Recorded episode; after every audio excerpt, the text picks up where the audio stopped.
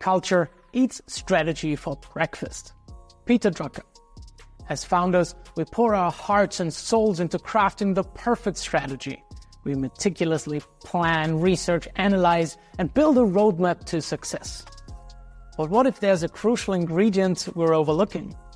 The quote makes it clear already that culture is key to making a strategy work. It isn't about undermining the importance of strategy, though. Instead, it highlights a fundamental truth. The most brilliant plan can't survive in a toxic or misaligned culture. Think of your strategy as the recipe, and your culture as the kitchen environment. Even the most delicious dish can't come out quite right if the oven's broken or the ingredients are stale. So let's work on our culture today. Take a look at your values and do one simple thing today that supports them.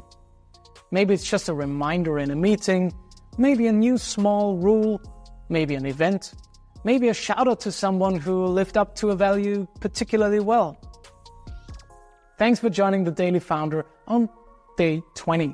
Happy culture building. Let's do this.